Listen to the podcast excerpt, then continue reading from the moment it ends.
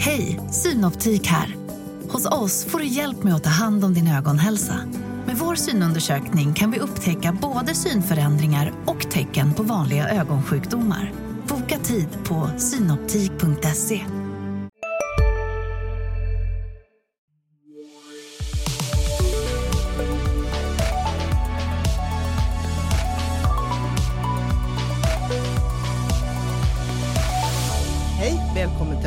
Börspodden, Dagens Industris podd om börs och aktier. Idag är det jag, Agneta Jönsson och Johan Wendel som är på plats i studion. Vi ska bland annat prata om krisen i SBB, Sobeys storaffär och Truecallers rapport, eh, plus några aktiecase. Det är torsdag den 11 maj och klockan är 15.30, så vet ni vad vi vet.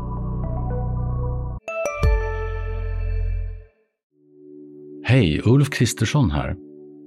På många sätt är det en mörk tid vi lever i. Men nu tar vi ett stort steg för att göra Sverige till en tryggare och säkrare plats. Sverige är nu medlem i Nato. En för alla, alla för en. Vi är specialister på det vi gör, precis som du. Därför försäkrar vi på Swedea bara småföretag, som ditt. För oss är små företag alltid större än stora och vår företagsförsäkring anpassar sig helt efter firmans förutsättningar. Gå in på swedea.se företag och jämför själv.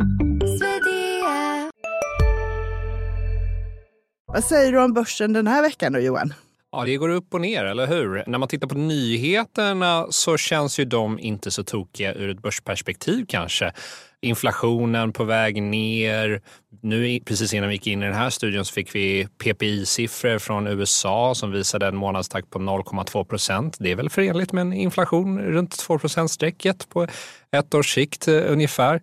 Så att, eh, och fler eh, nyanmälda arbetslösa än väntat i USA. Eh, men man får väl konstatera att tidigare hette det att dåliga nyheter för ekonomin i stort var bra nyheter för börsen. Börjar vi komma in i ett läge där dåliga nyheter är dåliga nyheter?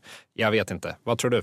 det är väl lite blandat med det där. Jag tror att man, man vill ha det här nu, som du säger, vad det gäller inflationen eh, i USA. Man vill se att det här faktiskt börjar bli, fler och fler har ju börjat prata om det här med att eh, räntan eh, toppar i USA nu. Eh, Storbanken SEB skrev apropå den här gårdagens KPI-siffra som då fortsatte ner var 4,9 procent i april att nu har man höjt färdigt från Feds sida. Nu blir det paus och nästa gång de gör något blir en sänkning. Och det här som hände idag var också då lite check i boxen, att det är det här man tror.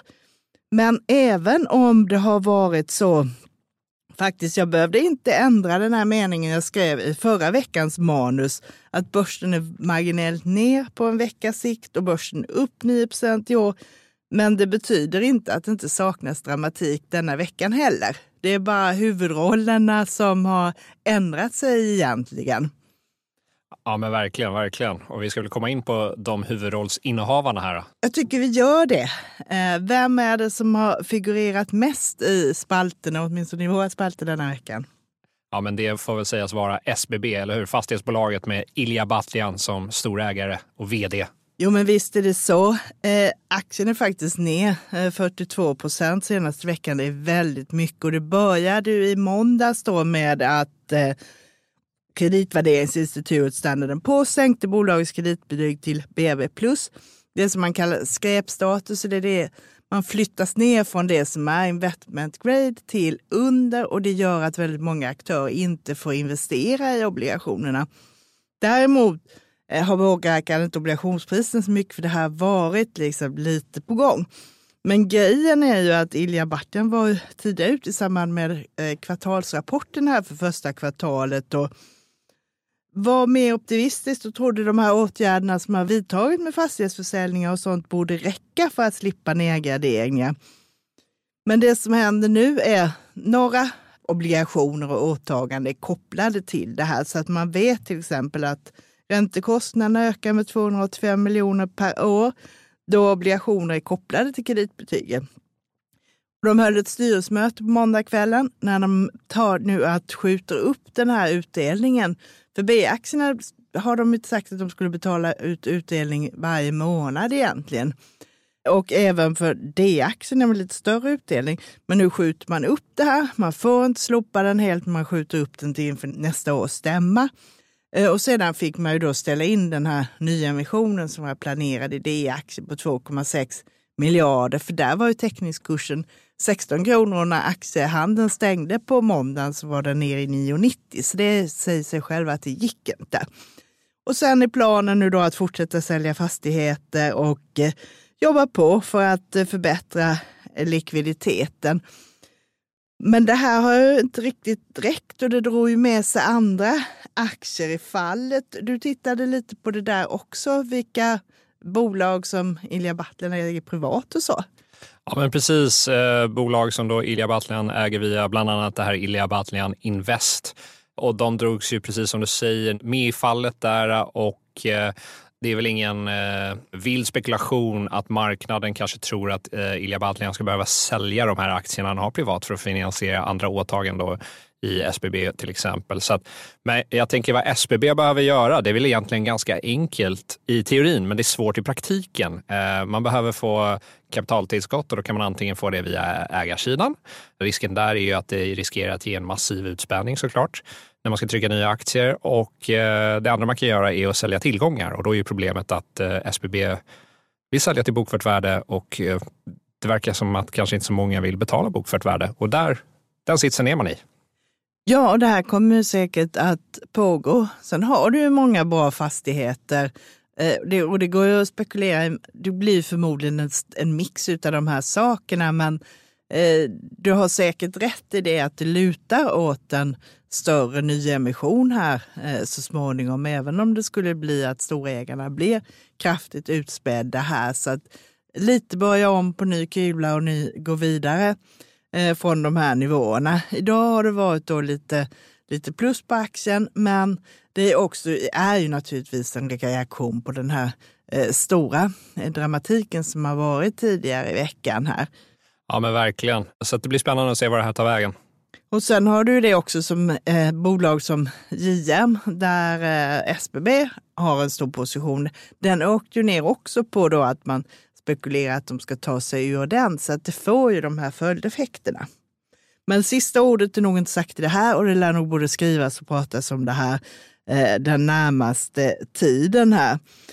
Men förra veckan så hade vi då rykten om bud i Electrolux.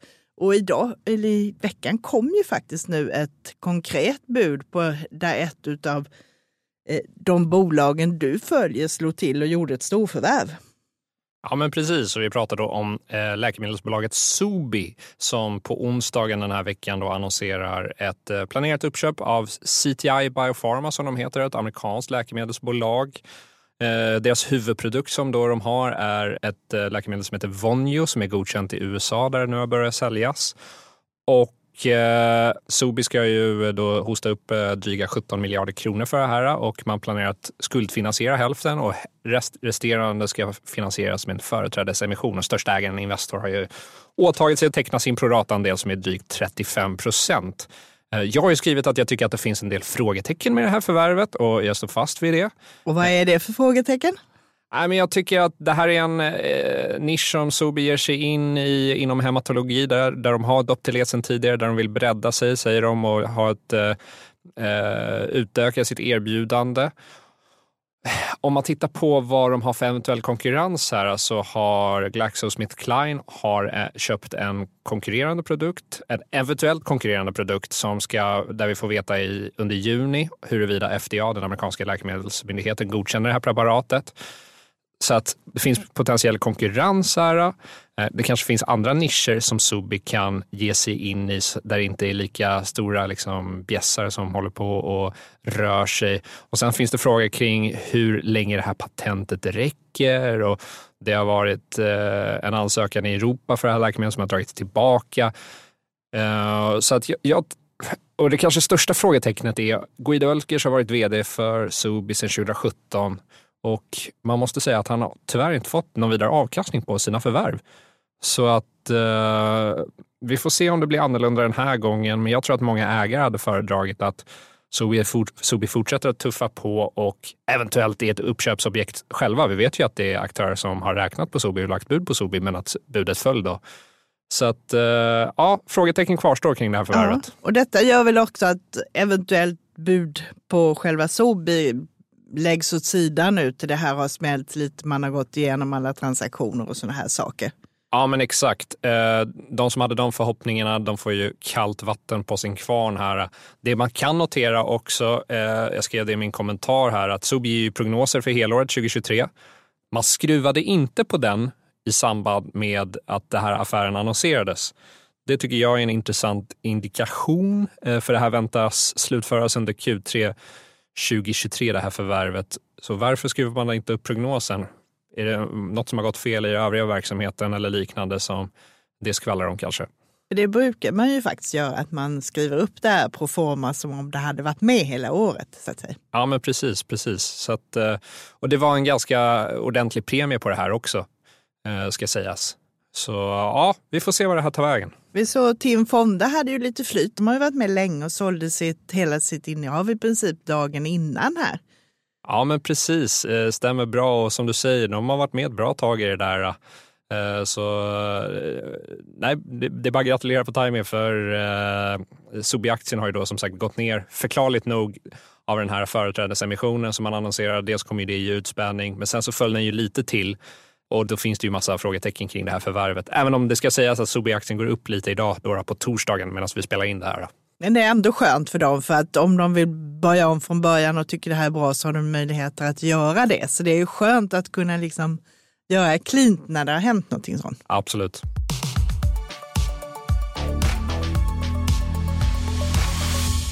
Sen har du ju faktiskt också ett Eh, utav mina bolag då som eh, jag följer som gjorde en affär, fast en mindre affär idag då.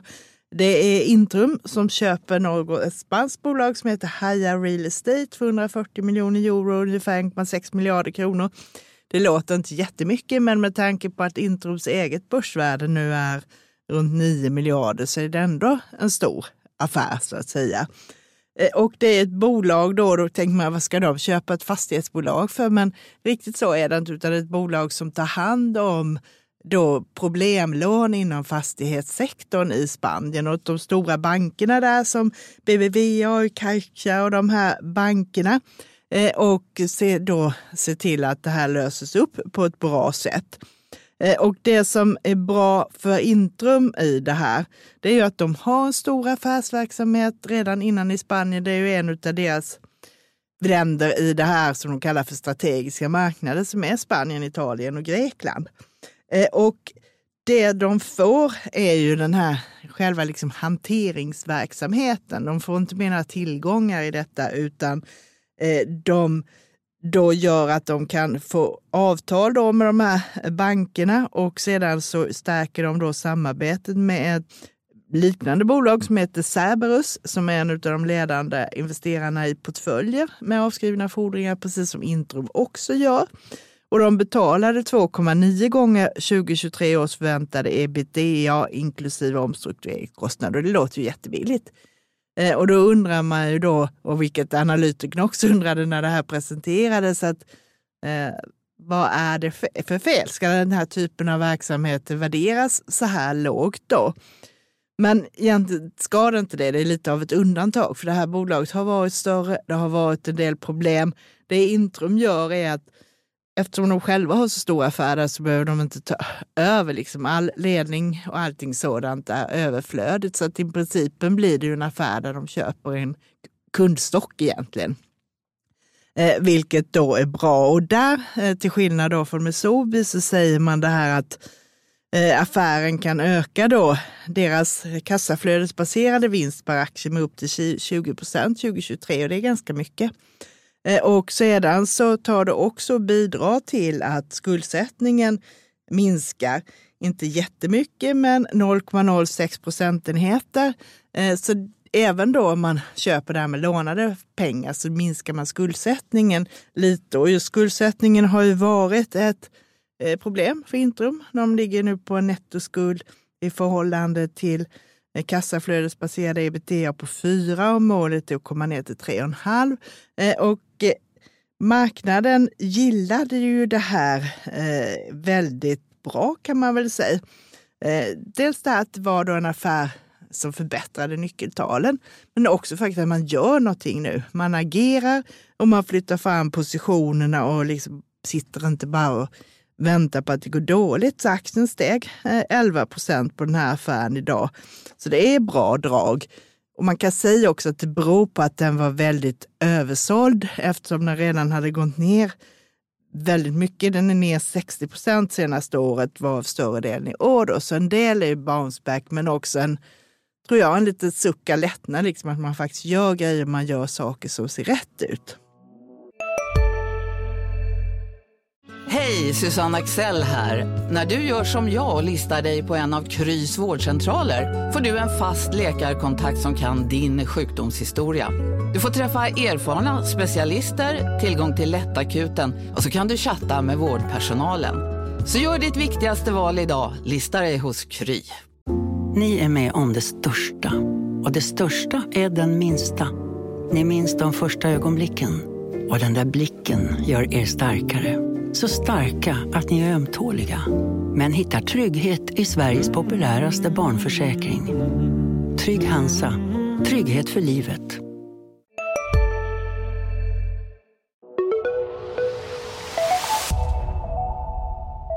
Och du hade också ett bolag som inte gjorde affär men däremot presenterade en eh, rapport idag eh, som också har varit lite blandad kursutveckling. Först upp och sen klingade av. Och då tänker jag på Truecaller. Vad är det som händer där och hur kommenterar du rapporten? Ja, men exakt. Eh, Truecaller då som ju inte har haft en strålande tid på börsen eh, den senaste tiden får man ju lov att säga och aktien har varit kring 30 kronor där. Om vi kikar på rapporten i sig så är det inte mycket att hurra för om vi ska vara ärliga. Eh, man, man, eh, visar negativ tillväxt på såväl översta som understa raden och eh, det ska ju inte Truecaller göra överhuvudtaget. Tvärtom, det, båda två raderna ska växa. Vad gillade då marknaden som man handlade upp den här rapporten på? Jo, men det var väl kanske då att eh, dels stiger rörelsemarginalen här sekventiellt eh, och landar på drygt 36 procent. Sen så har du eh, i vd-ordet så är man, eh, Allan Mamedi, eh, lite mer optimistisk kring det andra kvartalet, även om den här eh, prognosen om att första halvåret i år ska vara lite segare. Men det jag reagerar på är väl, och aktien har ju, aktiens uppgång har ju avtagit här under dagen. Om man kikar på deras eh, premiumerbjudanden, det vill säga prenumerationsintäkter från kunder och också deras företagserbjudanden, Truecaller for Business, de visar ju ingen vidare sekventiell tillväxt faktiskt och det är ju lite oroande tycker jag. Och det finns några sådana tecken där som jag eh, in, inte gillar. Så jag tror ju i grunden på en tjänst som Truecaller. Jag tycker att det finns ett eh, starkt eh, use case för en sån tjänst. Men jag tycker inte de har riktigt levererat som man hade önskat och där vill man ju se lite mer tecken på att de faktiskt återgår till tillväxt. De hade en jättefin tillväxt om vi backar bandet ett år, men den visade ju sig inte vara riktigt hållbar. Så vi vill tillbaka till, några, till bättre, bättre siffror eh, överlag. Då tror jag att den här aktien kan, kan lyfta. Men ska de fortsätta med den här typen av rapporter, eh, de har inte råd med så många fler av den här typen av rapport faktiskt. Nej, och det är väl också ett sånt case som var kombinationen tillväxt hög värdering och nu har du låg tillväxt och tappat förtroende. Så det är väl det som också gör att de har haft väldigt motigt. Ja, men exakt, exakt. Så om man kikar i uh, Factset, då, databasen, så värderas de ungefär till 19 gånger vinsten. Så att då är det ju en viss tillväxt som är inprisat i den, i den aktiekursen och det är ju dessutom deras, ja, deras mål som de har kommunicerat till marknaden. Så att, uh, jag vill se mer från Truecaller faktiskt. Det tror jag du inte är ensam om eh, faktiskt. Eh, många är besvikna där, så det vore ju skönt om de kunde styra upp det där. Ja, men det är bra grej med börsen. Eh, den kan förlåta fort om man levererar bra siffror. Och här har vi lite, jag tänkte jag skulle då dämpa ner den här dramatiken och ta mitt case som jag har med mig idag ska vara aktier som är lite mer stillsam och eh, sannolikt inte kommer göra marknaden besviken i första taget. För det är en verksamhet som är betydligt lugnare och eh, där det faktiskt går riktigt bra. Och då pratar jag om Sampo som rapporterade igår. Det är ju nu efter Nordea-försäljningen och de affärer som har gjort det är det inriktat på sakförsäljning. Eh, de presenterade ett resultat för skatt på 359 miljoner euro igår. Väntat var 345 enligt Infront. Och försäkringsbolaget If då, som är väldigt stora på den svenska marknaden och även i övriga Norden blir en allt viktigare del. Det står för 337 utav de här 359 miljonerna i kvartalsresultatet. Och det går bra för If nu. Man såg att eh, man hade bra med nyteckningar, bra tillväxt på sakförsäkringar, även på inom företagsområdet som är ganska nytt för dem. Eh, och de hade en totalkostnadsprocent på 82,4 vilket är en bra marginal. Eh, där är målet att vara på 85. Eh, och för försäkringsbolag är det precis tvärtom mot rörelsemarginal, att en totalkostnadsprocent ska vara så låg som möjligt för att det ska vara bra. För där slår de ihop hur, vad de tjänar på försäkringar men också vad de har för eh, kostnader då när, för försäkringsskador och sådana här saker. Så att det ser bra ut eh, och eh, det går dessutom bra med den här planerade avknoppningen utav deras eh, kapitalförvaltningsbolag Mandatum som de förmodligen klubbar på stämman i nästa vecka och som kommer att placeras på eller notering på börsen i Helsingfors till hösten. Efter det så är eh, Sampo sakförsäkring. Förutom If så har man ju då, man äger en stor del av danska försäkringsbolaget Top Danmark och man har också Eh, ett brittiskt försäkringsbolag som heter Hasting som jobbar med bilförsäkringar på nätet i princip. Den gick sämre, men vi lyssnade på Börsmorgon igår där Lars Söderfjell eh, kommenterade det här och ställde frågor till Sampos vd Torbjörn Magnusson. Och att det gick sämre i England fjärde kvartalet på att för ovanlighetens skull har det varit en väldigt sträng vinter där, eh, vilket gör då att då har du flera olyckor på bilar. Så att som han sa, att förhoppningsvis så blir det ingen vinter i de närmaste kvartalen i alla fall. Där. Så att det var bra i alla fall. Och eh, det man har i Sambo också är lite värderingscase, att man hoppas att värderingen stiger ju mer man renodlar. Och nu handlas de till 18 gånger nästa års förväntade vinst och det har kommit upp ett par multiplar men det ligger ändå en bit upp till exempel till de danska eh, bolagen Trygg och Top Danmark som ligger på 2022. Norska gensidiga ligger lite lägre men där finns väl lite att hämta på det hållet också plus att du då har en hygglig tillväxt i vinsten och sen har du en direktavkastning på 5,6 procent. Så ingen kioskvältare men ett bra stabilt bolag som ger bra direktavkastning. Ja, har de eh, lyckats fått bra avkastning på sin eh, Stockholmsbörsnotering här, Sampo? Det har inte hänt så väldigt mycket med den, för att det som händer där är ju att eh, eh, människor köper aktier på Stockholmsbörsen och då växlas helt enkelt finska aktier om till svenska när man gör det. Och institutionerna spelar det egentligen ingen större roll, för de kan lika gärna e-, äga de finska aktier. Utan det är mer liksom som en, att synas i Sverige och för att man också just har varumärket If här. Så jag tror inte man ska sitta sig blind på det där med handeln utan mer titta om det har blivit större intresse för Sampo överlag. Eh, själva säger de i alla fall att de är nöjda med det som har varit så här långt. Ja. Har du med dig något case idag? Ja, men precis. Eh, det har jag faktiskt. Eh, jag har kikat på ett bolag som jag tror att alla har, de flesta har en relation till, i alla fall om man gillar att kika på hus och lägenheter, det vill säga Hemnet. Och eh, jag kan väl säga så här, jag älskar allt med den här aktien och bolaget, förutom värderingen. Och det är ju alltid vanskligt att vara negativ då, därför vi har sett hur, alltså man har ju sett den här kursuppgången som har varit i Fortnox och man har väntat på att köpa in sig på en billig värdering. Det har man aldrig fått lov att göra. Och eh, man, man, jag sitter nu och kikar på den här Hemnet-grafen ofta och, och, mycket och tänker när ska den falla så att man kan eh, köpa aktier. Eh, hittills har det inte skett. Eh, men alltså, om man tittar på det här bolaget som har ju eh, väldigt höga marginaler. De har ju uppenbarligen en urstark förmåga att höja priserna. Och även om de har höjt priserna väldigt mycket, alltså om man tittar då på det som de kallar för genomsnittlig intäkt per publicerat objekt, så är den ju fortfarande inte särskilt hög. Alltså, den är på 3 700 kronor ungefär i, enligt senaste rapporten från Hemnet. Jämfört med vad vi betalar för bostäder så är ju det ingenting. Och jag tror att de fortsätt, kan fortsätta kannibalisera på mäklarnas arvoden där. Kan det inte vara sådär lite tvärtom affär, att när det går trögare så vill människor satsa mer på att marknadsföra och synas och att lägga lite mer på det då. Ja, men precis. Det är deras kudde i en dålig bostadsaffär. Om vi får en total kraschad bostadsmarknad, det är klart att det inte är bra. Men precis som du säger, alltså för ett och ett halvt år sedan när man snackade med folk som försökte sälja en villa i Stockholm, då la man ju inte ens ut den på Hemnet. Då sa man till mäklaren, jag vill ha det här och sen fick man det och kanske lite mer. Den marknaden har vi inte riktigt nu får man säga. Men då blir det precis som du säger, det blir ännu viktigare att finnas på Hemnet. Det är där alla finns. Så att eh, ursprungsidén blir ju liksom någonstans att eh, man tänker att det här är en cell, men frågan är om det är liksom en, vad var det Warren Buffett sa? Buy quality, cry once. Precis, eh, och det kan ju vara så, så att det är ju också, för att då fortsätta med på Eh, Warren Buffett-spåret så är det ju också där med vallgravar, att de är ju så stora nu så det är svårt för någon att eh, komma in och hota deras ställning. Ja men exakt, och jag tycker att de gör ett, alltså kikar man appen, jag tycker att de gör ett jättebra jobb med produktutveckling. Den blir, jag tycker att den blir bättre och bättre.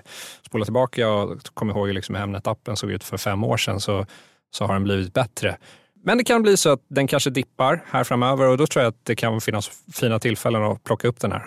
Jo men det är absolut och det är ju säkert en sån aktie som man ska sätta upp på sin bevakningslista för tillväxtbolag helt enkelt. Ja, men som sagt, jag, jag, jag tar upp exemplet Fortnox igen. Alltså den, den, har ju, den är ju otroligt stark. Det är det och jag har ju, den plockade jag ju upp i höstas här då som en sån här veckans aktie och den har ju gått eh, jag tror närmare 70 procent sedan dess. Eh, och jag tyckte här för ett par månader sedan, nej, då hade det gått upp 65, att man kanske ska ta hem lite vinst där också. För man, och då hade vi ju ändå när kom den här oron med banker och börsen vek och så här, men de fortsätter tuffa på. Så det är lite det där, den är alltid eh, och har varit för dyr. Någon gång så kan ju det här ändras, men så, där har du lite samma case att varje produkt i sig i Fortnox är ju så billig. Den är ju på någon hundralapp eller två i grundtaxa. Och får företag problem så är det ju inte de grejerna du börjar spara in på. Du lägger inte energi på att hitta ett billigare bokföringsprogram eller byta redovisningsbyrå om du har det lite jobbigt i din verksamhet. Då är det andra saker man fokuserar på. Och sedan jobbar de också väldigt bra, precis som du säger med Hemnet, just med produktutveckling hela tiden. Ja, det är nyckeln till allt. Det är nyckeln till allt och någon då som faktiskt också gör det som var det bolaget som jag hade som veckans aktie denna vecka, det är ju Nordnet. De har ju funnits sedan 96 och varit på de nordiska marknaderna hela tiden, men det är först på senare år som tillväxten utanför Norden har börjat ta fart eh, ordentligt. Och nu börjar det synas i siffrorna. De växer mer utanför Norden. Eh, och kan man väl också säga, i flera av de här länderna så tog ju också intresset för aktiehandel fart under pandemin, vilket naturligtvis har hjälpt dem att få mycket nya kunder. Eh, men även förra året som var ordentligt tufft vad det gäller aktiehandel och sådana här saker så föll deras intäkter bara 7 procent. Trots att courtage för värdepappershandel var ner 24, valutaintäkterna var ner 34 och fondprovisioner 15. Och då hade man hjälp av att räntenettot steg. Eh, du kommer att få hjälp av räntenettot i år också, men inte riktigt på samma sätt. Men får man ändå en hygglig börs här så att vi har en aktiehandel och inte får den här rakt i backen börsen så ser det ändå ganska bra ut. Tittar man på kundtillväxten så ligger den på 12 månaders rullande på 8 procent om året. Eh, det är ingenting mot de 30 procent de växte här under pandemin. Men målet är att växa 10-15 procent per år. Eh, man har också ett mål att intäkterna per då sparkrona ska vara 0,55 eh, procent och sparkapitalet per kund eh, runt 420 000. Och då får du lite här hur man ser hur man kan, vad man kan få för intjäning. Och när jag tittar på lite på det här och laborerar lite fram och tillbaka, så lite försiktigt att man kommer till de här 10 procenten på årsbasis med lite bättre börs. Du kanske inte kommer upp till 0,55 men väl 0,53. Eh, då får du en vinst per aktie på 11 och 10 i år och ett P tal på 14. Och det är lågt värderat för de här bolagen. Man har i snitt legat på eh, drygt 20 här eh, på fem år. Man delar också ut 70 procent av vinsten. Så klarar de att få den vinsten som jag tror så får du en direktavkastning på 5 procent. Och det är en väldigt skalbar affärsmodell. Kostnaderna hänger inte alls med på samma sätt som intäkterna. Så om man istället lägger in i kalkylen att du får en kundtillväxt på 12 procent och intäkterna blir de här 0,55, då får du helt plötsligt en vinst på aktie på 15 kronor, eh, vilket ger en jättebra eh, potential. Så det är sån här, du ska naturligtvis inte köpa den här om börsen är dålig, men eh, de har kommit ner på nivåerna. Det är en försiktighet i det här nu och jag tycker att den är kan vara intressant att köpa på ett års sikt. Ja, men spännande. Nordnet alltså. Nordnet blir det. Ja,